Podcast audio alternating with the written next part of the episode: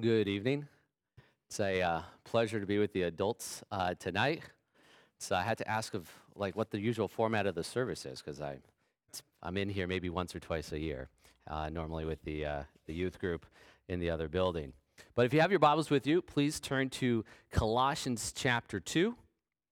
Tonight we'll be considering verses 16 through 23, wherein Paul warns of falling prey to human traditions that distract from true sanctification. Colossians has become a, a favorite of mine uh, recently. I don't know about you, but sometimes my, my love or appeal to certain books of the Bible waxes and wanes, usually due to the fact that I'm currently studying it with the uh, middle schoolers or, or high schoolers. But it's a favorite, a favorite of mine due to its rich theology, but also the practical application of that theology to life. Much like Ephesians, this Pauline epistle lays a theological foundation and then explains how that foundation implicates every area of our lives. The heart of the letter can be found in chapter 2, verse 6 through 7. There we find it says, Therefore, as you received Christ Jesus the Lord, so walk in him, rooted and built up in him, and established in the faith, just as you were taught abounding in thanksgiving. Those who have been saved by Jesus the Lord are to walk in him. That is, they are to live their lives in light of his lordship. Prior to this portion of the letter, Paul establishes the lordship of Christ and his rule over all things. We sang about that quite a bit tonight. Let's uh, look at some of those um, verses from chapter 1 briefly. In verse th- uh, 13, it says, He has delivered us from the domain of darkness and transferred us to the kingdom of his beloved Son. In verse 16, all things were created through him and for him. He is the head of the body, the church, that in everything he might be preeminent. We sang about Christ's rule over all things this morning as well. We sang, Joy to the world, the Lord has come. Let earth receive her king. He has purchased us with his blood and now rules as our Lord and King. And in light of Christ's rule over everything, uh, as Lord and King, it's natural to expect that his lordship or reign would impact the way we live our lives. It's certainly true um, for our earthly kings or governments here. It's especially true with our heavenly Lord that we just sang was born in us to reign forever. And that's why Paul prayed for the Colossians in, in chapter 1, verse 10, that they would walk in a uh, manner worthy of the Lord, fully pleasing to him, bearing fruit in every good work, and increasing in the knowledge of God. Likewise, in verse 28 and 29, Paul says that he's, he's teaching the Colossians with all wisdom that he may present everyone mature in Christ. And back in chapter 2, 6, and 7, Paul transitions from a theological emphasis to a practical emphasis. Verse 7 uses both a, an agricultural analogy and a construction analogy to make his point. He says, So walk in him, rooted and built up in him and established in the faith. Just as roots both support and nourish a tree or plant, the, the- theological truth that Christ is both Savior and Lord is the basis and strength by which we are to live. In the same way, a theological foundation, as laid by Paul, um, is what we are to build our lives upon. And he says we're to do that in Christ, being established in the faith. But before Paul explains positively how we are to live in Christ in chapter 3, he first gives a couple of warnings regarding how not to walk in him. And that will be the subject of our time this evening. We considered last week during uh, Nathan Paul's sermon last Sunday morning that Paul's warning in verse 8 and following uh, that we not be taken captive by philosophy and empty deceit, according to human tradition, according to the elemental spirits of the world, and not according to Christ, who is the head of all rule and authority. And in our passage tonight, we'll see that Paul is going to use similar language to contrast truly walking in Christ with vain pursuits of holy living. Just as in 1 John, um, John uses light versus darkness to generally contrast right and wrong or good and evil. Paul uses according to human tradition versus according to Christ the head, or the elemental spirits of this world versus things that are above, in contrast to right and wrong ways of living. In our passage tonight, in verses 16 through 23, Paul's going to describe the characteristics of the philosophy and empty deceit that, he is, that is according to human tradition and the elemental spirits of the world, of which he warns in verse 8. We'll see in our passage tonight that the false teachers were promoting human traditions that rest in outward expression, second, human traditions that distract from Christ, and third, human traditions that have a deceptive appeal. That being said, let's read our passage tonight, verses 16 through uh, 23. We read, Therefore, let no one pass judgment on you in questions of food and drink, or with regard to a festival, or a new moon, or a Sabbath. These are a shadow of the things to come, but the substance belongs to Christ. Let no one disqualify you, insisting on asceticism and worship of angels, going on in detail about visions puffed up without knowledge by his sensuous mind, and not holding fast to the head, from whom the whole body, nourished and knit together through its joints and ligaments, grows with the growth that is from God. If with Christ you died to the elemental spirits of the world, why, as if you were still alive in the world, do you submit to regulations? Do not handle, do not taste, do not touch, referring to things that all perish as they are used according to human precepts and teachings. These have indeed an appearance of wisdom in promoting self made religion and asceticism and severity to the body, but they are of no value in stopping the indulgence of the flesh. Let's pray. Father, we ask you to open our eyes that we, we may behold wondrous things out of your word tonight. Please put aside the distractions of this world. Help us to focus on your word for us tonight. In Christ's name we pray. Amen.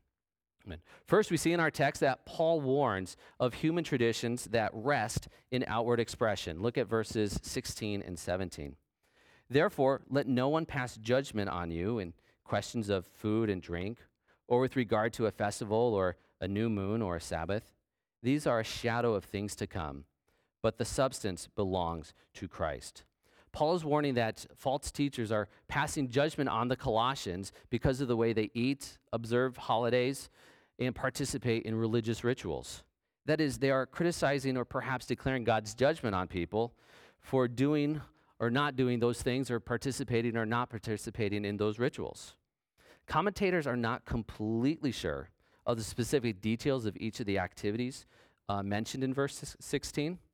Paul may be referring to abstaining from or partaking of ceremonially unclean food, or perhaps participation in Jewish holidays or Sabbath observance.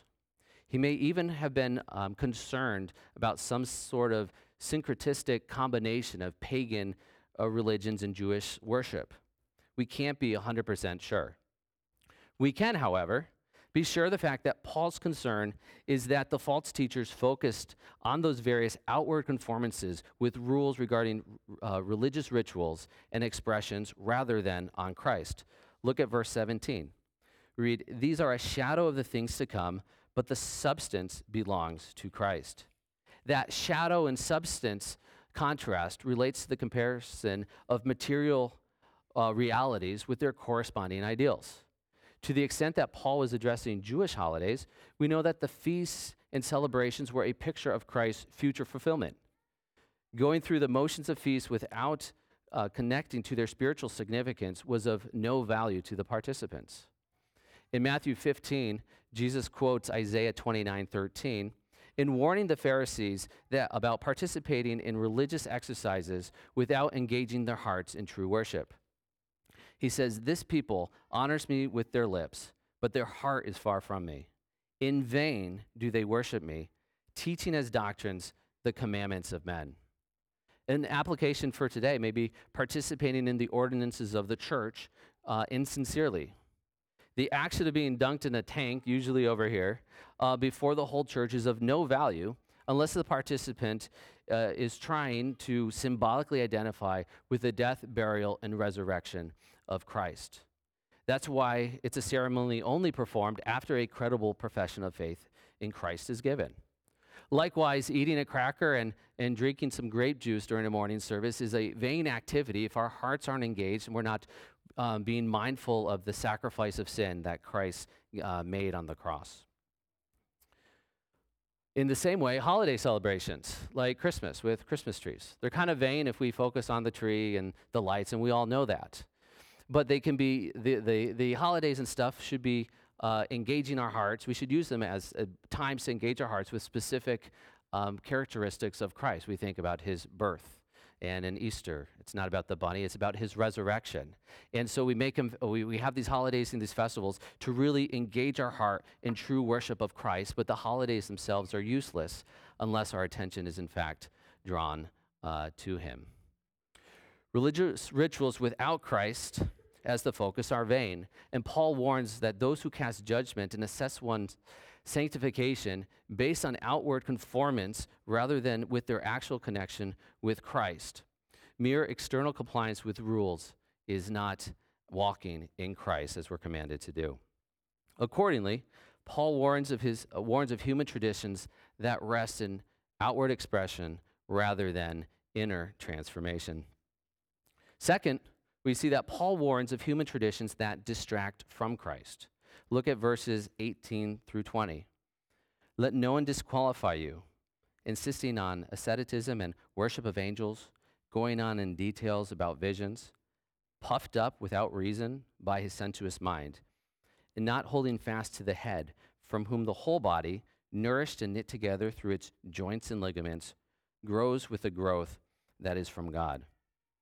Paul begins verse 18 uh, in a way uh, very similar to how he began verse 16. It says, Let no one disqualify you. Douglas Moo, in his commentary, notes that uh, the Greek word translated as disqualify re- refers to the negative verdict of an umpire in an athletic uh, competition. So, false teachers were essentially calling balls and strikes against people based on their practices apart from the worship of Christ.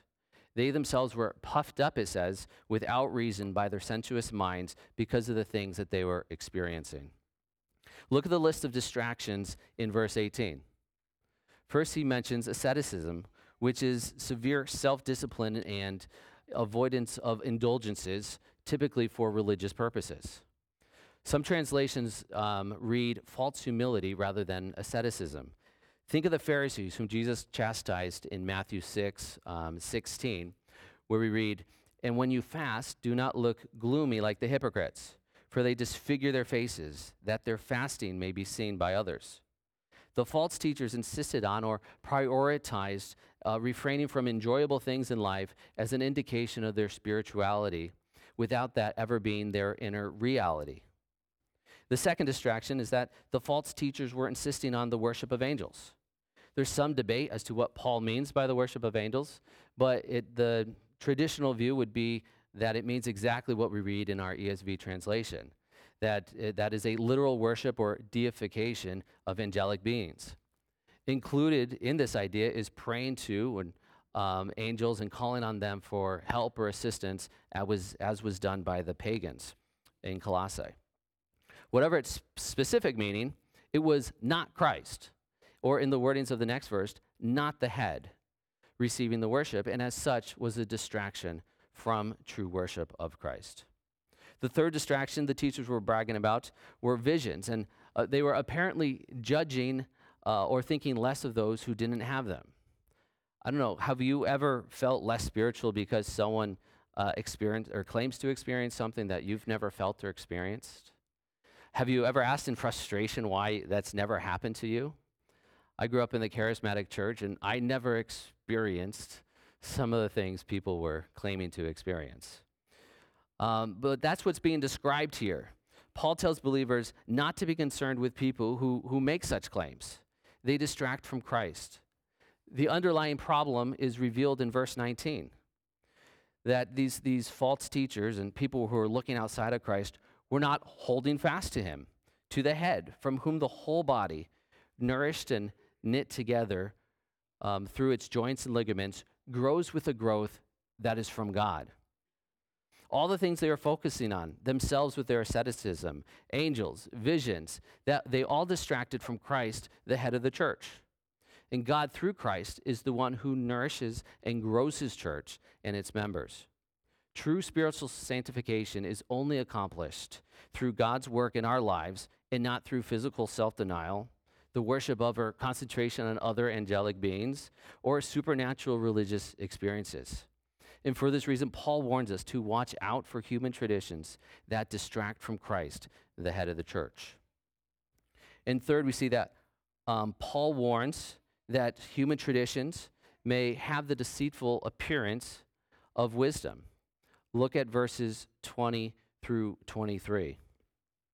We read, If with Christ you died to the elemental spirits of the world, why, as if you were still alive in the world, do you submit to regulations? Do not handle, do not taste, do not touch, referring to things that all perish as they are used, according to human precepts and teachings.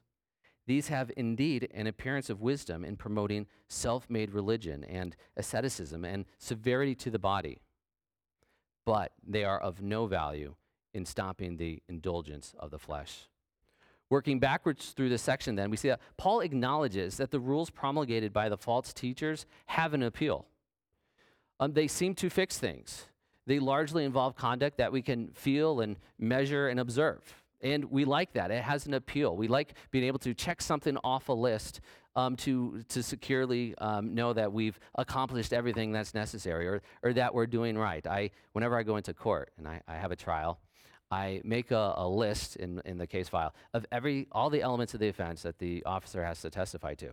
And I go check, check, check, check, check, check. And it's, it's really great. Um, when I'm talking to the client afterwards, I can assure them that they lost their case because the officer testified to everything that needed to be done. And I re- rely heavily on this checklist. So this, this, these rules and regulations put out by the um, false teachers have an appeal. We, we kind of like the idea of, of having a list. But these regulations um, uh, imposed by the false teachers primarily address superficial things that perish. We see that in, in verse 21 do not handle, do not taste, do not touch. And in verse 20, Paul asks his readers why they would su- subject themselves to such regulations if or since they have uh, died with Christ, quote, to the elemental spirits of this world. And here Paul is referencing that earthly, empty, and deceitful philosophy of verse 8 that is opposed to Christ is the false spirituality that focuses largely on our physical existence here rather than our citizenship in heaven.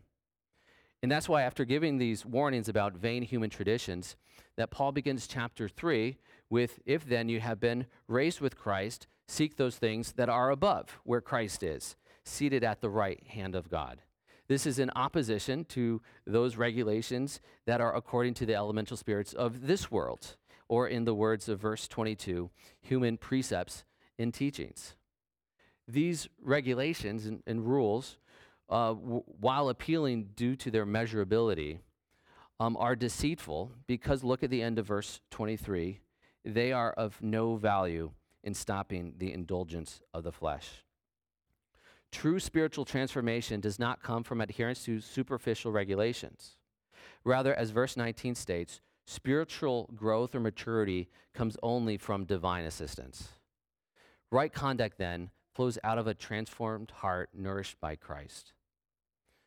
That's why Paul prayed for the Colossians in chapter 1, which we read earlier, that they may be filled with the knowledge of his will and all spiritual uh, wisdom and understanding, so as to walk in a manner worthy of the Lord, fully pleasing to him bearing fruit in every good work and increasing in the knowledge of God. Paul knew that the Colossians needed his help, that his strength, in order to live rightly.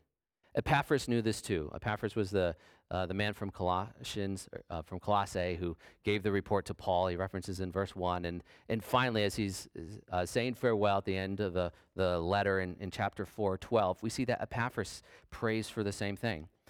In verse 12, he prays for the Colossians that they may stand mature and fully assured in all the will of God.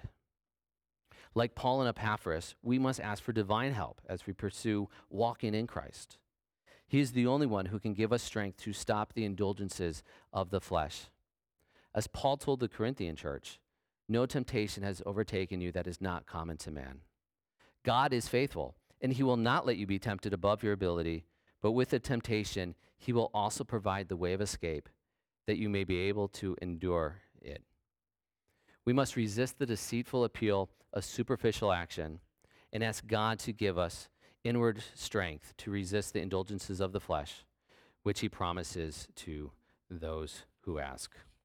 So you see three warnings from Paul how not to live in Christ.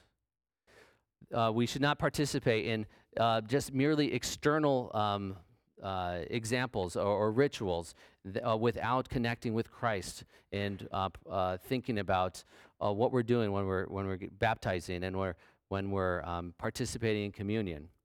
Second, we're not supposed to partake of rituals or, or things that distract from Christ.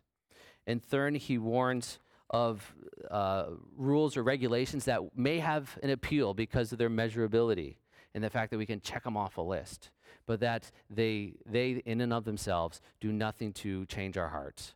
We need of divine assistance for that. Verse 19 says that we're nourished through, through Christ and that God is the one who gives us spiritual growth in our sanctification.